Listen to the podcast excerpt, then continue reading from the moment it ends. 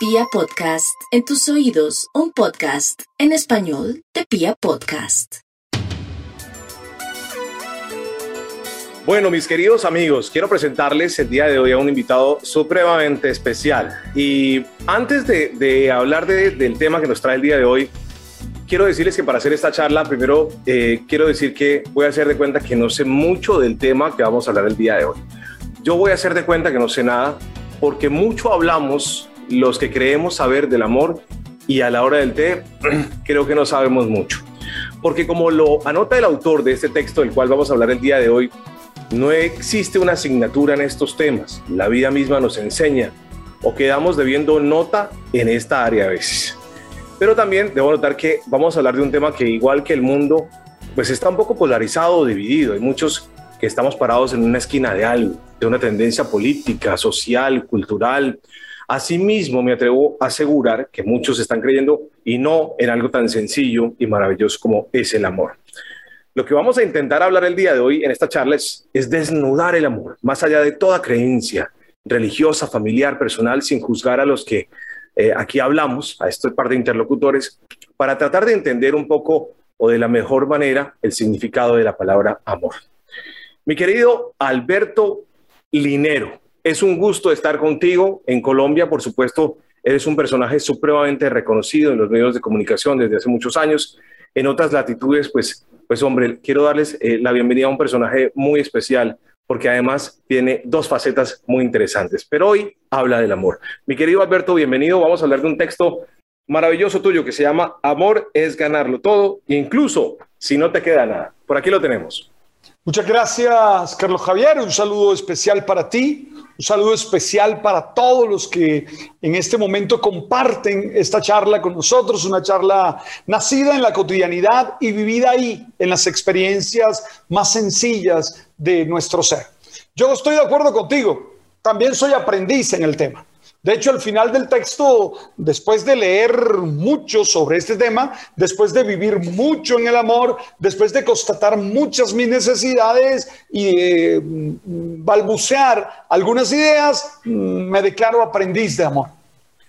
Hay una cosa maravillosa con esto que dices, y es que yo también siento que ese texto está basado en una serie de reflexiones que tú has hecho sobre el amor.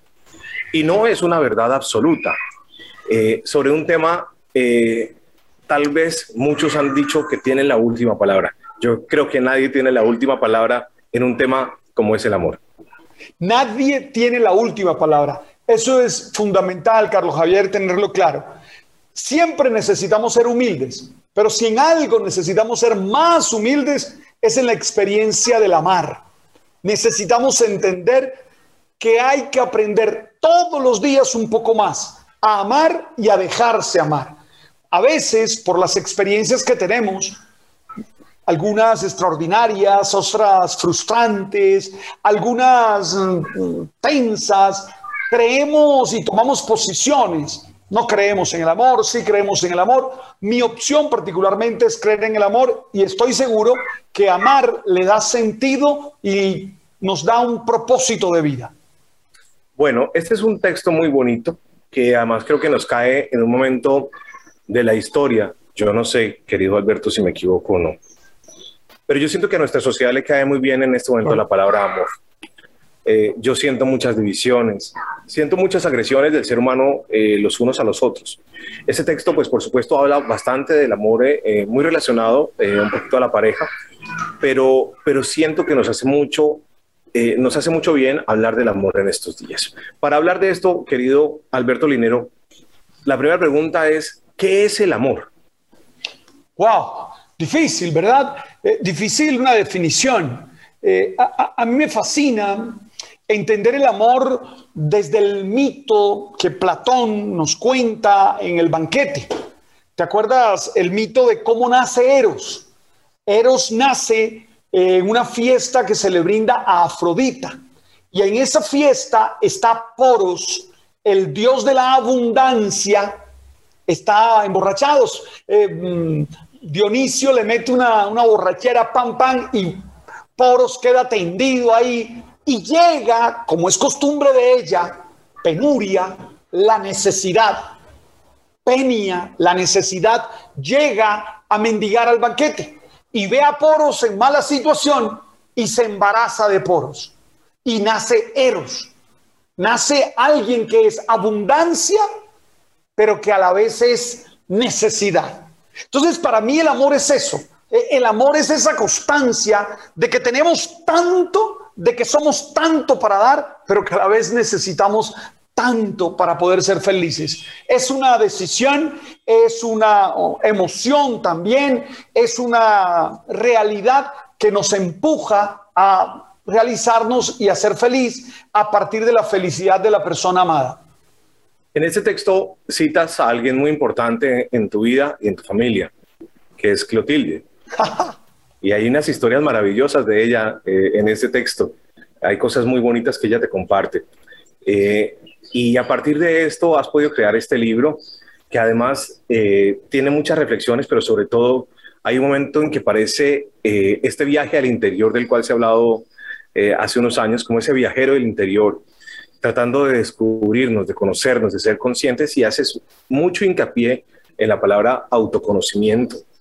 y para eso, digamos que sobre eso te quiero preguntar, después de hacer todo ese viaje, ¿Cuáles son las ideas erróneas que podríamos tener los seres humanos en torno al amor?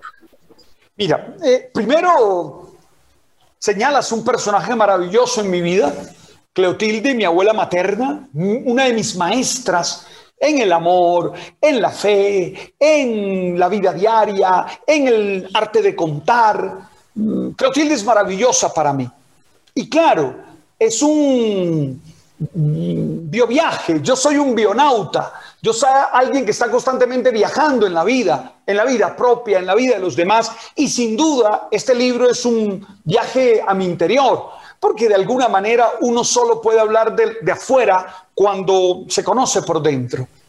Ideas erróneas, te doy cuatro así para, para puntualizar. Una, creer que podemos amar al otro sin amarnos nosotros. Ok. Carlos Javier, el que no se ama a sí mismo no ama a nadie. El que no se ama a sí mismo no sabe qué es el amor. Segunda idea, amar es poseer.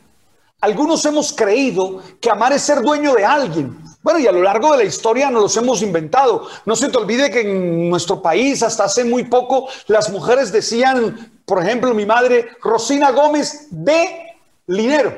¿Te acuerdas? Que casi que con un sentido de posesión, las inseguridades, los celos. No, amar no es poseer a nadie. Al contrario, amar es vivir en libertad con la otra persona. Tercera idea que a mí me parece errónea, las benditas medias naranjas, las benditas almas gemelas, casi que como si uno fuera un man incompleto, un ser incompleto. Ay, no, es que somos dos ángeles que nos unimos, cada uno tiene un ala. No, deja de fregar. Somos seres humanos completos. Carlos Javier es un ser humano completo, totalmente eh, un todo. No necesita salir a buscar una media nada. Necesita encontrar a otro ser humano completo con quien juntarse y con quien construir más. Y la cuarta idea errónea es, es, esa vaina de creer que el amor, en el sentido de Eros, lo soporta todo. No es verdad, Carlos eh, Javier, el amor tiene límites. Es decir, si yo, yo se lo digo a las personas que amo, mira, si me la montas, si, si vas con mi, si me la montas demasiado, te abro. Hay una canción vallenata, tú sabes que me gusta el vallenato, hay una canción vallenata de el, maestro Adolfo Pacheco que dice algo hermoso, se llama Me rindo majestad. Dice Adolfo Pacheco, me rindo majestad, al final, un verso que a mí me emociona. E, e, él dice, me rindo majestad, usted será mi reina, yo seré su vasallo, le entrego toda mi libertad. Pero si abusa de mi desprendimiento, automáticamente me vuelvo un rey. Yo soy su vasallo, pero si usted abusa de mi desprendimiento, automáticamente me vuelvo un rey. Dice eh, Adolfo allí y esa canción me fascina. Para uno de los puntos que mencionas hay una canción de Santiago Cruz, no sé si eh, te gusta la música de Santiago, no lo sé, pero hay una canción que dice, no te necesito, nunca fue necesidad, es solo una cuestión de compartirnos. Total, eh, total, claro que he disfrutado la música de Santi, claro que sí, eh, y, entiendo bien, y verso me parece emocionante, de eso se trata. Y entonces, eh, sí, creo que hemos, a ver, lo que pasa es que hablar del amor no es fácil porque creemos saber del amor. Y entonces aparecen unos personajes, como en este momento lo que estamos haciendo tú y yo aquí, y, y apareces tú con este libro Ah, pero es que yo ya sé todo en el amor, yo ya sé cómo me tengo que comportar, yo ya sé que si conozco a alguien, pues mañana no le escribo, pasado mañana sí, eh, ahí vamos mirando y ahí entonces ahí tenemos unos tiempos y si me convienen ciertas cosas, de pronto arranco una relación o, o por el contrario, mejor dicho, me dejo llevar por la dopamina y todo esto que mencionas tú, que es un cóctel de emociones también en el libro, eh, y, y, y no sabemos al final, siendo que no sabemos nada, querido Alberto. Claro, porque es que lo primero que uno tiene, y esto es muy socrático, lo primero que uno tiene que constatar es que no sabe. Eso es lo primero. Segundo, que no existen recetas, que no existen fórmulas, que la receta que hoy me funciona con una persona, mañana no me funciona con la otra. Entonces uno tiene esto que, aprender la autenticidad de los seres humanos. Eh, lo auténtico de cada encuentro y disfrutar desde allí. Ahora, no sabemos, pero tenemos derecho a proponer reflexiones y cada uno a pensarlas, a analizarlas y a tratar de ver cómo salir adelante desde lo que puede apropiarse o desde lo que puede rechazar. Antes de hacerte una pregunta que te quiero hacer el día de hoy, bueno, hay una cosa que tú eh, mencionas en este libro, eh, sobre la cual yo también he venido haciendo hincapié en los últimos años, eh, y es que, bueno, recibimos la educación que nos correspondió y agradecemos mucho eh, a nuestros padres y, a quienes nos dieron la educación, pero por supuesto, la educación emocional, eh, nadie nos ha enseñado a esto. Nos enseñaron que había que aprenderse las matemáticas, la física, la química y que dependiendo de tus notas y de tus resultados eras una persona eh, sobresaliente, ¿no? En una serie de cosas. Pero eh, me he dado cuenta, y soy muy honesto en decirlo, que hoy por hoy, en la vida profesional, por ejemplo, tienen mucho éxito, no necesariamente quienes tienen grandes conocimientos, sino quienes tienen muchas habilidades eh, para manejar a sus equipos, a sus compañeros. Y yo siento que eso proviene de una habilidad emocional que poco hemos tenido los seres humanos. Totalmente de acuerdo contigo, totalmente de acuerdo contigo. Mira, eh, de hecho, esta es una intuición que tengo a nivel académico. Mi tesis doctoral eh, es sobre educación emocional, porque estoy convencido, eh, Carlos Javier, estoy convencido que nos ayudaron a desarrollar muy bien las habilidades cognitivas. Claro que sí. Nos ayudaron a desarrollar muy bien conocimientos, competencias cognitivas, lo cual está muy bien. Pero no nos ayudaron a desarrollar habilidades sociales. Por eso tenemos gente que es sabia, perdón, que es muy inteligente, que es muy preparada, pero que no se la aguanta nadie. No se la soporta nadie. Por eso tenemos genios que solo pueden trabajar con ellos mismos y eso, pelean con ellos mismos. Por eso tenemos gente que aunque es extraordinaria cognitivamente, tiene muy malas relaciones y ha fracasado en todos los equipos de vida que ha hecho.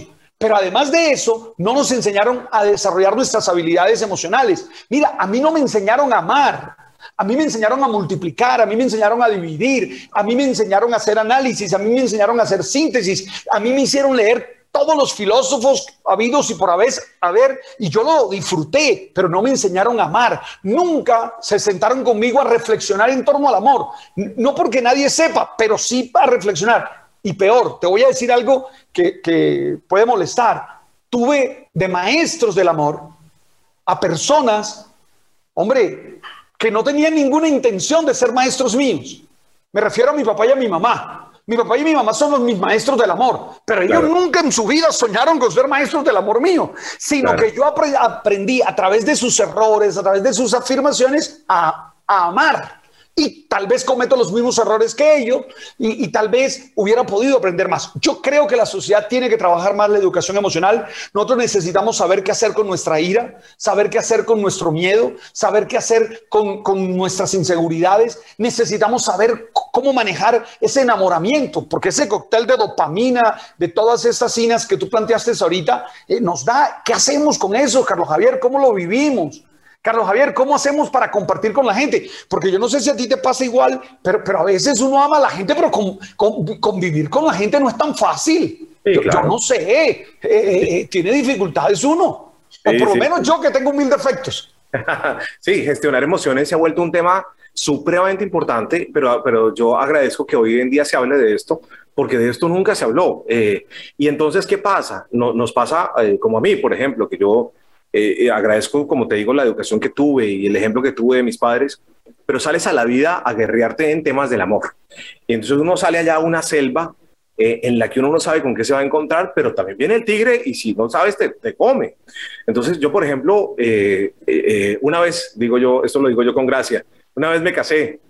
Eh, recuerdo que antes del en el curso prematrimonial fuimos al, al, curso y, el padre en el curso prematrimonial nos dijo, para que una pareja, para que una pareja se case, debe haber convivido un invierno y un verano. Y eso me quedó a mí en la cabeza de una manera impresionante, eso me dio tantas vueltas. Eh, y es ahí cuando yo enlazo todo esto con cuando tú dices conocernos nosotros mismos y conocer al otro, pero permitirnos conocer sin juicios y sobre todo permitirnos conocer y, reconocer y no engañar quiénes somos, porque esa es la base también de muchas cosas. Nosotros mismos nos decimos mentiras. Claro, obvio. Y nos decimos mentiras porque no nos enseñaron que lo mejor que podemos ser somos nosotros mismos y aceptarnos tal cual somos. Sí, hay, gente, Alberto, eh, tú eres perfecto. No soy perfecto. Alberto, hay cosas tuyas que no te gustan. Sí, hay cosas mías que no me gustan. Carlos Javier, para ponerlo en términos muy superficial, yo me tomo un vaso de agua y subo un kilo. Si tú me gustas a mí, si tú me dices a mí, Alberto, eso te gusta de ti, no, esa vaina no me gusta. De hecho, yo veo gente que, come y come y come y, no se engorda. Yo un, un, vaso de agua, respiro fuerte, medio kilo. Un vaso de agua, kilo y medio. si tú me ¿Tú eres feliz con eso? Hombre, he aprendido a aceptarlo, he aprendido a manejarlo, porque es así. Uno tiene que saber quién, uno no tiene que usar máscaras. Es que es muy fácil querer impresionar a los otros a través de máscaras. Y muchas de las tragedias de las relaciones de pareja o de las relaciones de amistad que uno tiene es porque uno se usa máscaras y las máscaras se caen en algún momento. Y ahí comienzan los problemas. Claro, claro, de acuerdo. Bueno, muy bien te quiero hacer una pregunta. Tú que has estado en, las dos esquinas de la vida, ¿tú estás de acuerdo con el matrimonio? Yo estoy de acuerdo con el matrimonio. Yo creo en el matrimonio. O como decía Pau Donés, Pau Donés decía de, de Jarabe Pale, no sé si en una entrevista, decía, el matrimonio es el cementerio del amor. Wow, no, no soy pesimista, no, no, no soy tan pesimista, yo no soy pesimista, yo creo eh, en el matrimonio, es más, creo que el matrimonio es la primavera del amor, creo que un buen matrimonio hace que el amor crezca, creo que no hay mejor espacio para ser feliz que una buena relación de pareja, pero una buena relación de pareja, una sana relación de pareja, que, que en el texto, en el segundo eje temático, en el amarte, está expresado por tres verbos, cuidarse, te cuido, te consiento y te dejo ser. Para mí esas tres acciones verbales expresan actitudes y decisiones en la vida que permiten que el matrimonio sea ese terreno en el que la flor del amor pueda dar sus mejores eh, colores y sus mejores aromas. Yo sí creo en el matrimonio, eh, presencié muchos matrimonios, no sé cuántos, pero yo presencié 25 años de ministerio presbiteral. Mm, nunca eh, una pareja se arrepintió ahí. Yo siempre le preguntaba, ¿de verdad quieren? ¿Se van a casar? Y a la gente le decía, tranquilo que fiesta, fiesta hay, pero hay que preguntar a estos manes si se quieren casar o no. Y nunca me dijeron que no. Infortunadamente tengo parejas que se separaron y, creo en el matrimonio como sacramento, como decisión de vida. También creo que a veces hay que decir, no más, hasta aquí llegamos. Y nada, yo, yo soy un convencido. Desde el presbiterado, donde ejercí muchos años, estuve enamorado del matrimonio siempre. Y hoy que tengo una relación de pareja, estoy feliz en el matrimonio y creo que es una vaina que te ayuda a ser feliz si la construyes desde la autenticidad, desde la libertad, desde cuidar, consentir y dejar ser. Eh, ¿Y qué impacto crees que, yo soy católico, ¿qué, ¿qué, impacto crees que ha tenido la religión en los temas del amor? Eh, ¿Crees que mucha gente se casa porque es lo correcto? Porque ¿cómo no nos vamos a casar? Pero también detrás de todo eso puede que exista mucha gente que, que se casa por una serie de, de obligaciones o de compromisos sociales, pero en realidad eh, no hay una felicidad detrás de ello. Yo, yo tengo que decirte que yo también soy católico, pero soy un católico que no tiene miedo a preguntarse, a cuestionarse, a poner dudas. No tengo miedo a eso. Y, voy a hacer tres reflexiones al respecto. Una, yo creo que la religión, si no es una experiencia de vida, se vuelve fuente de frustración. Y creo que eso es lo que ha pasado. No fue una experiencia de vida. Mucha gente, yo, yo muchas veces me negué a celebrar sacramentos del matrimonio como yo no era párroco, podía hacerlo. Eh, tú sabes que por la televisión, por la popularidad que he tenido, entonces aparecía doña Petrona con, con don Petrono nos casa y yo no, no los puedo, por cuénteme su historia, necesito saber de usted. Y yo me daba cuenta que no tenía ninguna experiencia de fe. Yo le decía, no se casen por lo católico, no se casen cristianamente porque ustedes no tienen experiencias de fe. Y si no hay una experiencia, la fe se vuelve una fuente de frustración. Uno no vive las normas de la fe porque sean normas. Uno vive las normas de la fe porque uno está apasionado y experimenta eso. Eso es lo primero. Lo segundo, creo que hubo un problema serio y tiene que ver con las malas traducciones y las malas lecturas que hacemos de la Biblia. Confundimos el ágape, ágape, una palabra griega, ágape, que está en 1 Corintios 13, la confundimos con la palabra amor en, en castellano. Son dos cosas distintas. Los griegos tienen más de ocho maneras de decir amor. Dicen eros, dicen ágape, dicen filia, por poner de las tres más conocidas. Nosotros solo decimos amor. Y entonces Pablo dice en 1 Corintios 13, habla de ágape. Miércoles, esa vaina la tradujeron por amor. Y allá dice, y allá dice, mira lo que dice, el amor lo aguanta todo. El amor lo perdona todo. No, eche, cálmate, cálmate, cálmate, cálmate. No es el amor, es el ágape, que es otra cosa. Mira cómo una mala lectura religiosa Perdóname, la, palabra que voy a usar es una palabra fea, le pongo comillas, jodió a mucha gente. Discúlpeme la palabra. Sí, dañó la vida de mucha gente porque leímos mal. Y no es verdad que entonces tú te tienes que aguantar lo que sea y sufrir lo que sea. Y no, no, no, no, no, hay que trazar límites. Y, peor, dijeron, el amor, solo el amor basta. No es verdad, no basta el amor. No es cierto. Si es ágape, sí. Si es caridad, si es entrega, basta. Pero no, no solo basta el amor. Se necesita inteligencia, se necesita fidelidad, se necesita respeto, se necesita otra, se necesita plata, se necesita trabajar juntos. Se necesita trabajar juntos. Y tercera cosa que hizo daño, ya te doy la palabra, Carlos Javier, y tercera cosa que hizo mucho daño de la parte religiosa es que a la gente le dio miedo, le dio miedo decir hasta aquí llego porque lo, lo decía un fracasado. Mi mamá decía, esa niña, esa niña, si decía mi madre, para que veas tú cómo era ella, mi mamá, una religiosa completa, decía, esa niña fracasó. Eche que no, mami, no fracasó. El man le salió un tal por cual y tocó dejarlo. Eso no, eso no es un fracaso, eso es una decisión de vida. Claro, claro, claro. Sí, está, ha estado muy mal visto. Y todavía, y todavía, Alberto, eh, eh, yo tengo muchos amigos y amigos y, muchas personas me dicen, no, es que tengo miedo a fracasar. A mí no me parece que eso sea una, eh, una necesidad del fracaso o justificarlo como un fracaso. Yo creo que la vida está llena de, de también de subidas y de bajadas y, hay momentos en los que uno tiene que aprender. Pero me parece maravilloso todo esto que estamos hablando, Alberto, porque, porque es que no hay una universidad, como tú lo mencionas en, en el texto, no, no hay una escuela donde uno pueda ir a gestionar todo esto que se llama amor, y, hay muchos conceptos que tú eh, entregas en este texto. Te voy a lanzar uno para que nos aclares ahí, por ejemplo. ¿Cuál es la diferencia entre el amor y las emociones? Por ejemplo, tú dices en el texto, no confundir el amor con las emociones. Porque claro, las emociones además viene, por un lado también viene toda esta parte química que produce el cerebro.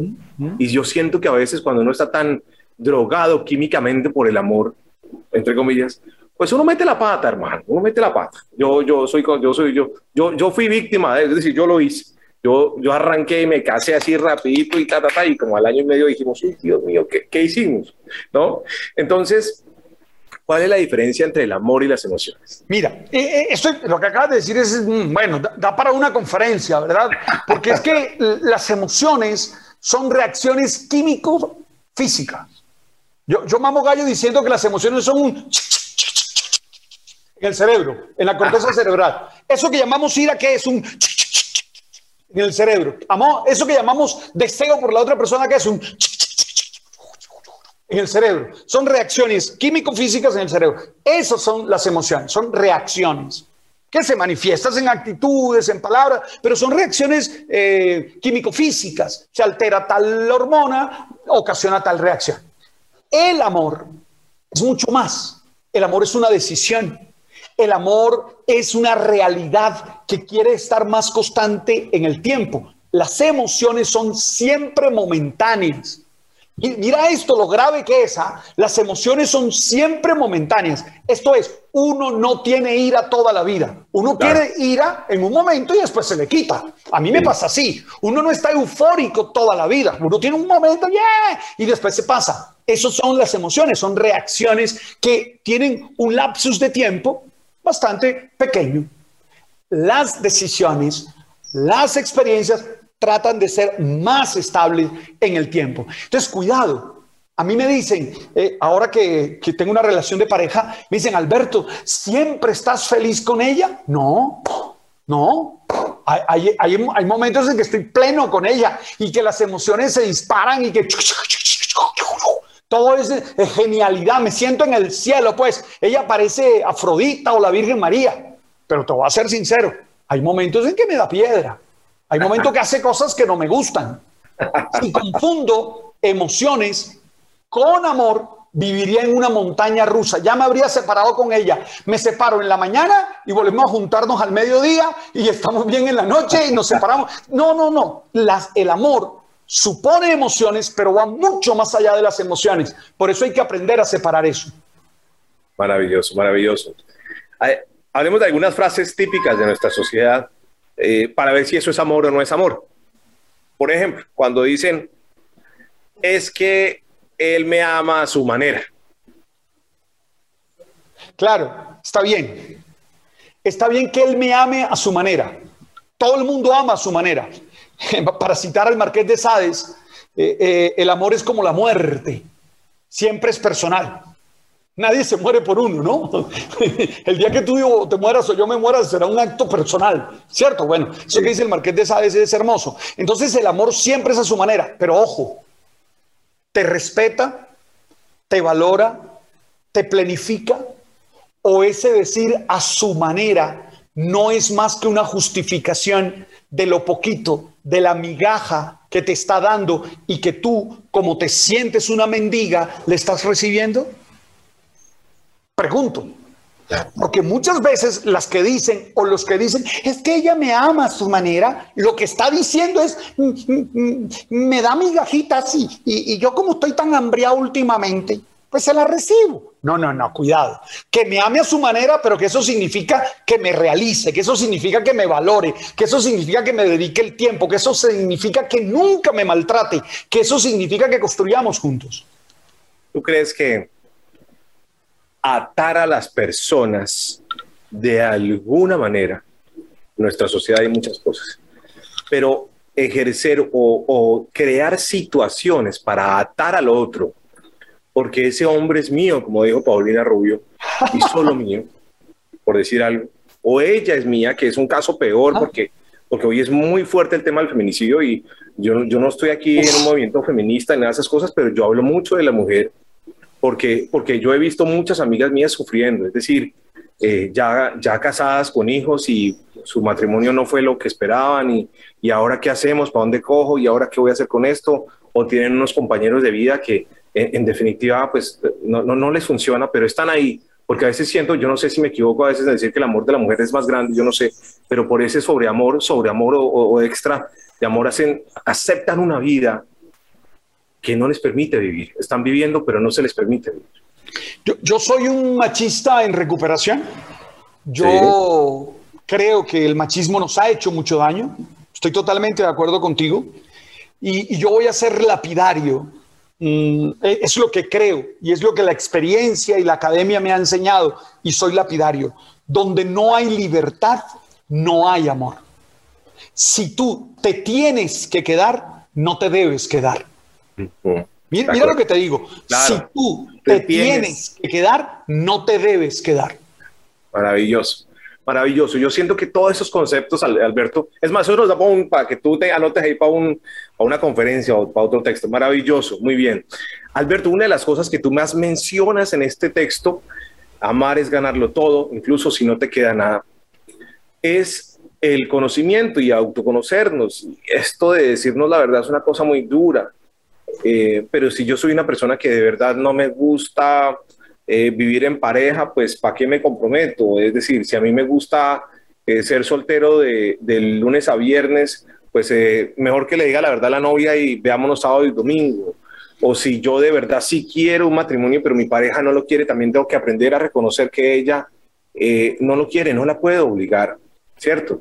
Entonces ese viaje por el conocimiento es una cosa muy importante y yo creo que Alberto Linero para mí es la claridad del tema y es leal a ese texto en ese sentido, porque creo que a Alberto Linero le costó mucho salirse de donde estaba para amar. ¿O no es así? Qué buena pregunta, Carlos Javier. Eso suena a confesión, pero está muy bien. Usted, nosotros los que entrevistamos y a veces hacemos de periodista, tenemos algo de confesor en el fondo. Sí, yo creo que tocas un, tema importante para mí. Mm, claro, porque es que a veces amar significa liberarse de estructuras, liberarse de imposiciones, liberarse de rutinas y de dinámicas que le exigen a uno yo sí creo que a mí me ha costado, me costó decir...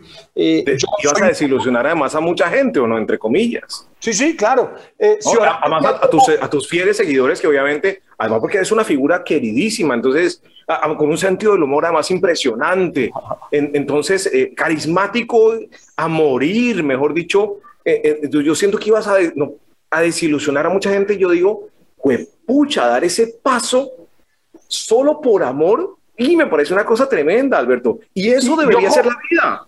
Y ojo que lo voy a decir claro, y por amor a mí, porque en ese momento no existía ninguna vieja, que eso quede claro. En ese momento no existía ninguna persona. Yo cambié y tomé una decisión de vivir mi vida de otra manera, por mí, por amor a mí, porque sentí que esas dinámicas de vida ya no me decían, ya no me representaban, ya no me ocasionaban la pasión que yo requiero para poder hacer las cosas y entonces tomé la decisión. Te voy a decir una frase de Ciorán que suena muy duro. Ciorán, tú sabes que ha reflexionado mucho en torno al suicidio, ¿verdad? Y, cuando uno lee a Ciorán, uno encuentra razones para no suicidarse. Eh, eh, los que no lo entienden sufren, pero Ciorán realmente es una motivación para no suicidarse. Ciorán decía, mientras haya alguien a quien puedas decepcionar, no te suicides. Ok. Y entonces yo me, apropié de la frase. Ese libro, esa frase está en el breviario de la podredumbre, que es uno de los textos hermosos de Ciorán. Entonces Ciorán decía eso y a mí me emocionaba, claro. Claro que iba a decepcionar a mucha gente, pero decepcionar a otros significa que estoy siendo auténtico y estoy siendo yo. Y eso da sentido a la vida y eso hace que la vida valga la pena vivirla. Claro. Aquí, aquí yo entro a decir, obvio que aquí no estamos diciendo a la gente sepárense. No, no, no, claro que no. De su vida. No. Yo creo que con esto es, es como este mismo texto, que es una reflexión de muchas cosas de la vida, eh, porque veo también a muchas personas en relaciones que no quieren, en las que no quieren estar, pero ya les cogió la tarde, ya tienen hijos, ya tienen una sociedad conyugal, ya la familia, y ahora qué van a decir, y bueno, y, viene una cantidad de cosas que, que, hemos creado alrededor. No quiero decir, porque digo que la gente tenga que separarse, sino que yo siento que estas palabras nos ayudan a reflexionar mucho sobre la Qué, qué importante eso que dices, Carlos. Aquí no le decimos a nadie qué tiene que hacer, ni siquiera en el libro, ni siquiera en el libro. Los que ya han leído el libro se han dado cuenta que siempre una propuesta son reflexiones. Es mi ensayo sobre este tema. Ni siquiera me, mm, hablo allí como quien tiene la verdad. No, hablo desde mi experiencia y desde mi eh, reflexión personal. Pero Carlos, te voy a decir algo que, que suena duro, pero yo creo que es fundamental y que me tocó a mí. Carlos, yo había vivido toda mi vida en la experiencia eclesial ministerial. Carlos, mi gran crisis fue esa que tú estás planteando.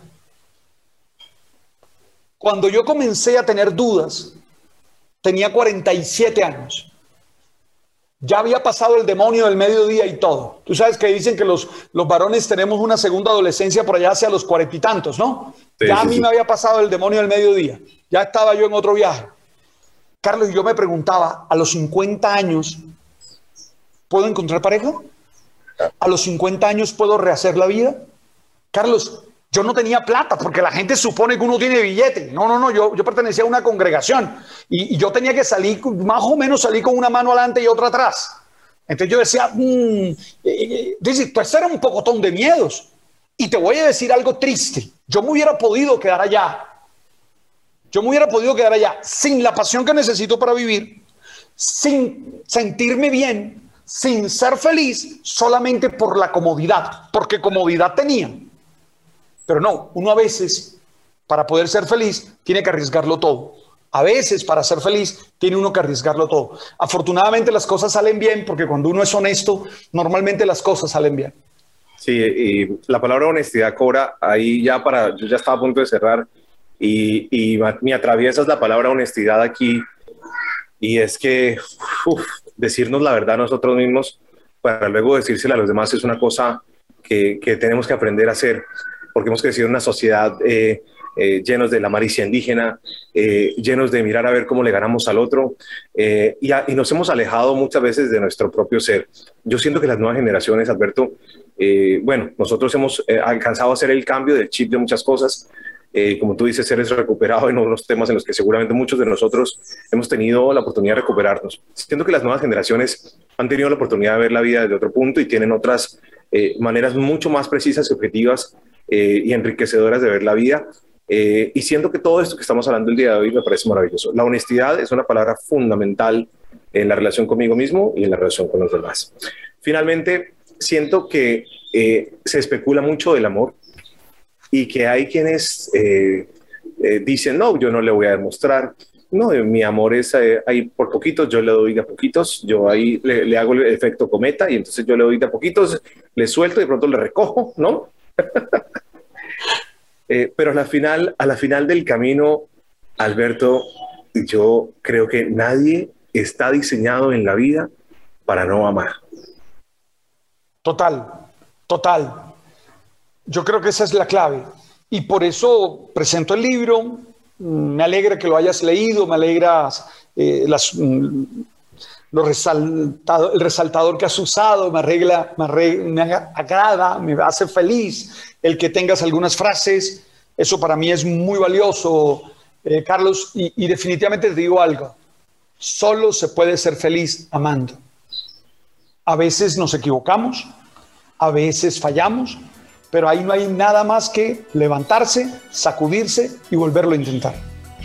Muchísimas gracias Alberto por esta charla, por esta oportunidad maravillosa espero que la vida nos siga eh, poniendo en el camino, porque te confieso, soy alguien que, que, hace mucho tiempo, desde hace mucho tiempo, te observa, sigue tus tareas eh, a diario en Twitter, eh, sigue tu sentido del humor. Y, espero que la vida ojalá nos ponga nuevamente en un camino porque me parece que, que, que, te tomas la vida de una manera muy chévere y además ese sentido del humor y esa empatía es, es maravilloso. Alberto, muchas gracias por regalar palabras. Muchas gracias a ti, muchas gracias a todos los que participen de este diálogo. Les deseo todo lo bueno y decidanse amar porque amar es ganarlo todo. Tú sabes.